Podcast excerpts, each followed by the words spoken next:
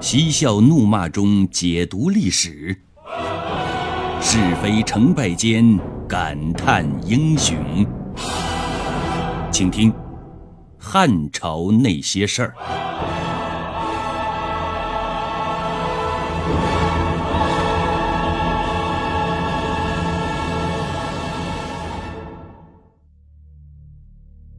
接到苏文、韩越、张壮三个人太子造反的小报告，汉武帝的第一反应是震惊，第二反应是不可置信。对于他来说，太子虽然在言行上叛逆了一些，在做人上另类了一些，在做事上迂腐了一些，但人还是诚诚实实、本本分分。所以他觉得苏文的造反，这有点言过其实。于是就让内侍去把太子招来，准备来一个当面质问。可就是这样小小的一个内侍，却成了左右刘据命运的人。这个内侍虽然不是小人帮的正式成员，但也属于小人。所以他接到跑腿的任务之后。关键时刻，心理素质不过硬的缺点暴露了。如果说以前他对太子刘据是敬的话，那么现在他对刘据就是怕了。怕什么呢？这个太子连京城最火的巫蛊办的老大江冲，都敢擅自抓起来直接砍了头。他这一去太子的东宫，该不会是黄鹤一去不复返吧？去太子府是不敢去了，可不去，又怎么向汉武帝复命呢？只剩下华山一条道可以走了，编造谎言来欺骗汉武帝。他就一把鼻涕一把泪的说了：“太子的的确确是造反了，我去请他，他非但不肯来，反而想杀了我灭口。幸好我跑得快。”要不然就再也见不到陛下了。汉武帝的第一反应还是震惊，第二反应还是不可置信。正在这个关键的节骨眼上，丞相刘屈茂的秘书长到了，给汉武帝的报告同样只有简单的四个字：太子造反。原来丞相刘屈茂听说太子造反，吓得七魂丢了三魄，二话不说，拔腿就往城外跑。据说中途连丞相大印跑丢了也浑然不觉。由此可见丞相跑步的慌张程度。什么仁义道德，什么舍己救人，天塌下来也不管了，先保住命要紧。这刘丞相到了驿站，才派唯一跟着自己的秘书长，骑着快马到甘泉宫向汉武帝报告。都说众口铄金，其利断金。江充、张壮这样直接跟太子打交道的人，自己最贴心、最信任的内侍，还有丞相的秘书长，都报告说太子造反。这回汉武帝终于相信了，于是他就问丞相的长吏：“既然太子造反，丞相打算怎么摆平这件事呢？”那秘书长就回答了：“丞相已经封锁了太子造反的消息，至于要不要采取军事行动，还得听皇上您的指示。”汉武帝一听就发怒了。事情都已经到了这个地步，丞相封锁消息有个屁用？防民之口甚于防川，现在整个长安都听风就是雨。如果不尽快平息暴动，后果不堪设想。丞相难道没有听说过周公当年大义灭亲、含泪忍痛诛杀管部和蔡叔的事儿吗？是风度重要？还是温度重要啊！既要风度又要温度，那秘书长心里边是这么嘀咕的，但嘴里却不敢再说了。关键时刻，汉武帝展现出一名老领导的素质，他立马就向丞相做出了部署：第一，集京城临近各县之兵力，关闭所有城门；第二，用牛车堵住街道，捕斩谋反者，重重有赏；第三，放走谋反者，罪加三等。都说酒壮英雄胆。丞相刘屈茂接到汉武帝杀无赦的诏书以后，实权在握，他一改刚才狼狈至极的形象，调转马头，组织人马将长安城围了个里三层外三层，然后再打出抓捕太子的牌子。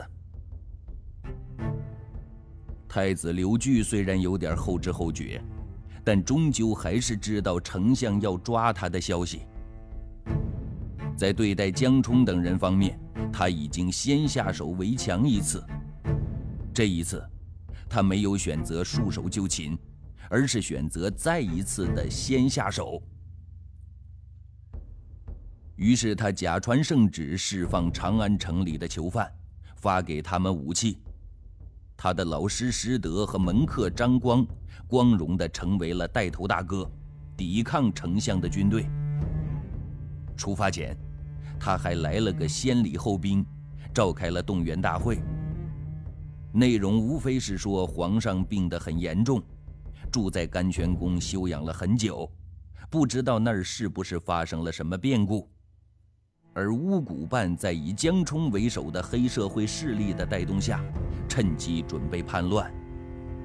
我们身为大汉的子民，有责任也有义务为国效力，应该马上行动起来，共同诛杀逆贼。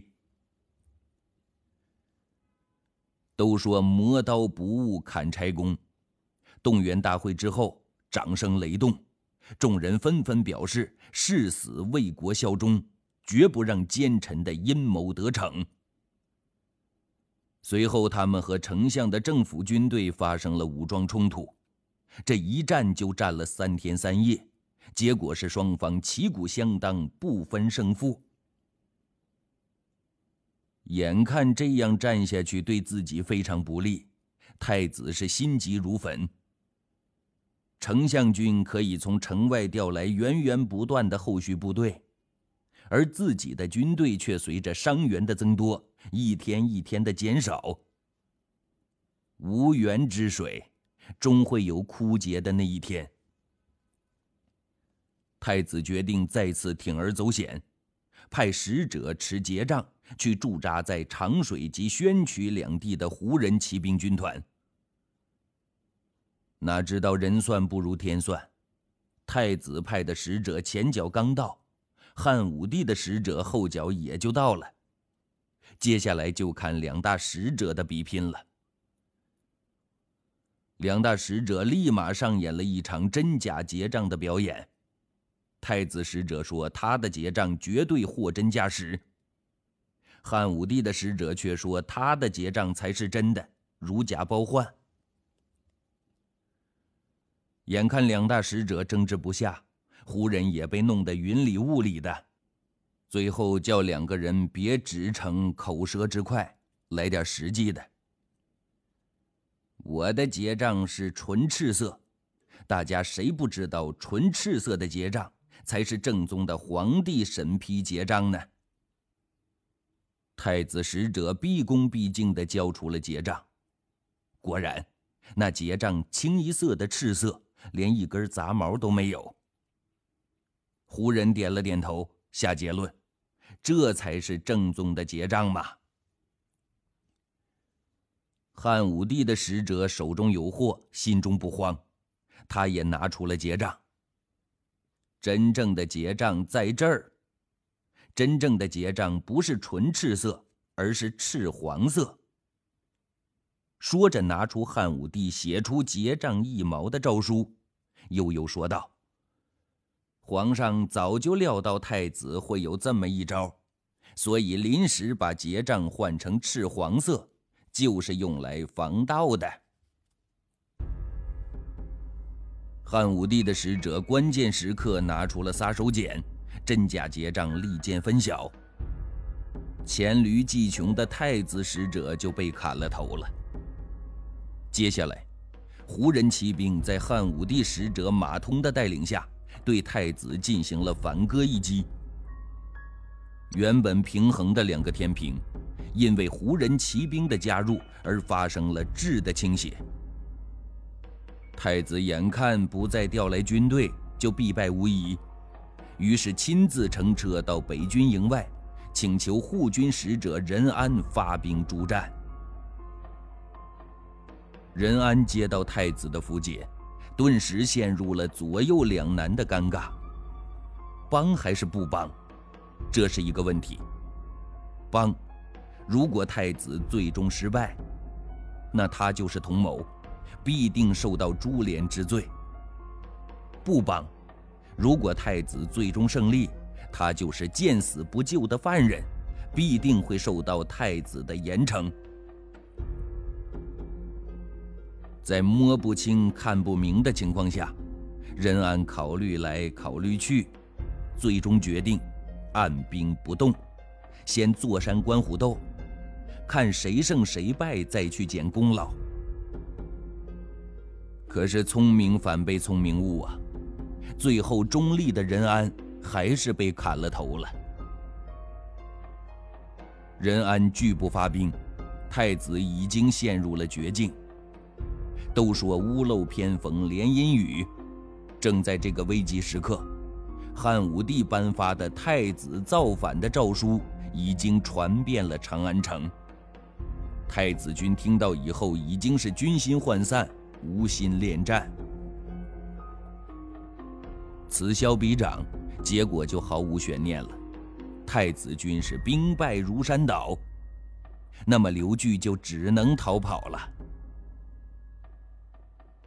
征和三年的七月十七日，是太子刘据一生当中最凄惨的一天。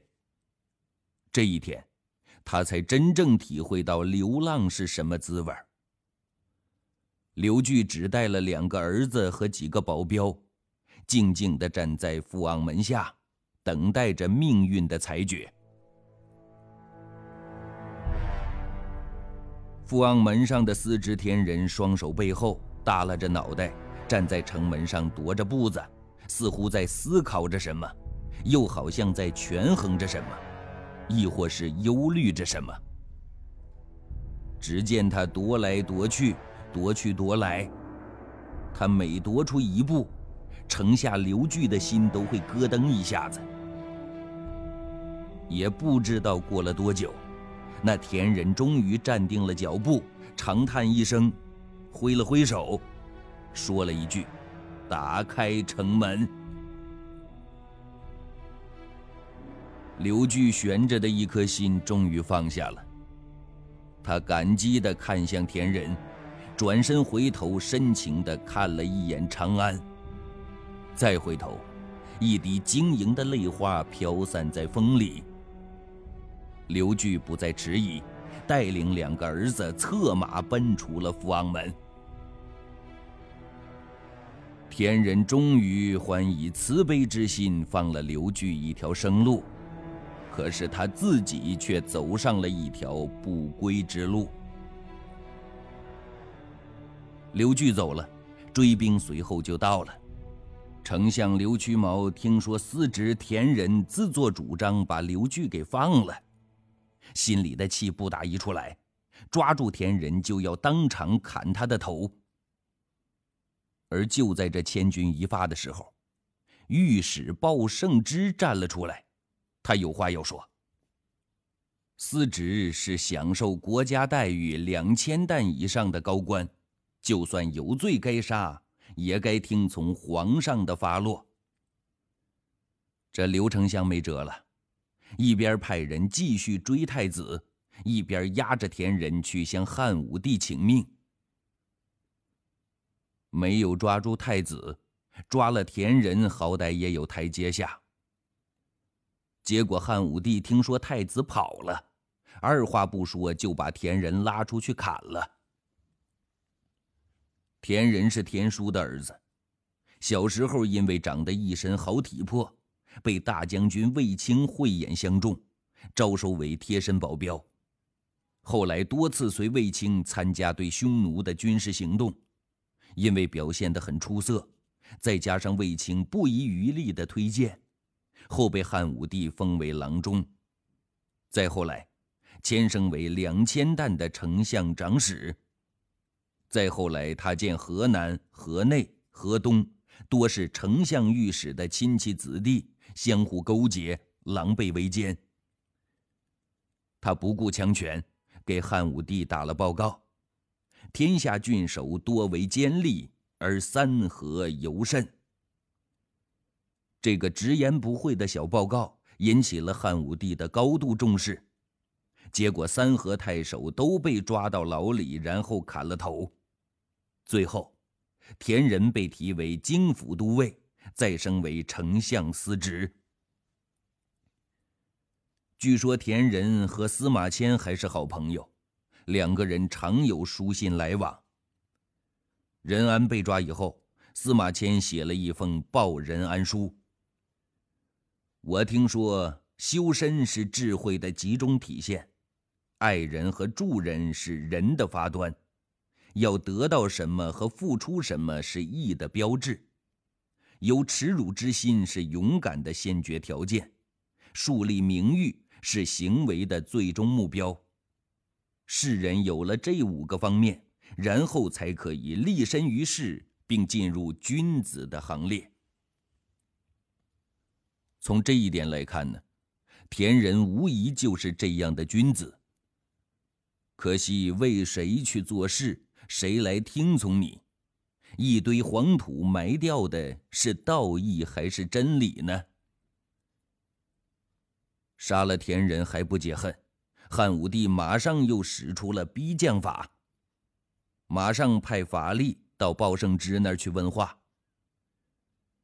法力对汉武帝的牛脾气是了如指掌，自然知道汉武帝问话是假，逼供是真。于是，对鲍胜之进行了强有力的责问。司职擅自放走太子，罪不可恕。丞相杀这样的奸叛之徒，是符合先斩后奏法律的。不知道御史大人为何偏偏要帮田仁说话呢？鲍生之心里边知道，盛怒之下的汉武帝已经对他很是怀疑了，于是对法力说了：“你不要再多说了，我知道怎么做了。”说着。拔出身上的宝剑，就抹了脖子。包生之选择了自杀这种极端的方式，解决了自己年轻而宝贵的生命。除了恐慌之外呢，更重要的是怕连累到家里人，牺牲自己一个，保全全家人，这无疑是鲍胜之最明智选择。要不然，以汉武帝多疑之心。熬到最后，只怕不单单是鲍胜之一个人掉脑袋的问题，他的整个家族都脱不了干系。汉武帝又派宗正刘长、金吾刘敢前往皇后的宫中收缴卫子夫的印玺。卫子夫支持儿子刘据谋反，汉武帝只是派人去拿印玺。留给卫子夫自行了断的权利，已经是非常给卫子夫面子了。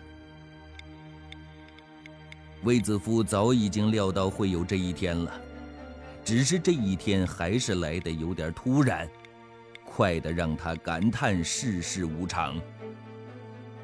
他用那双早已经变得粗糙的手，握着汉武帝当年亲手交给他的白玉大印。若有所思，若有所叹。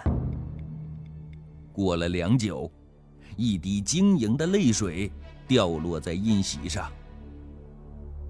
悲切了良久，他推出厢房大门，恭恭敬敬地把这个印玺递交给刘长和刘敢两个人。接到印玺的刘长和刘敢两个人并没有马上就走，而是木然地站在那儿，就在那儿等着。过了一阵子，从卫子夫的厢房里边传来了一声凄惨的叫声，一股血腥味顿时就弥漫开来了。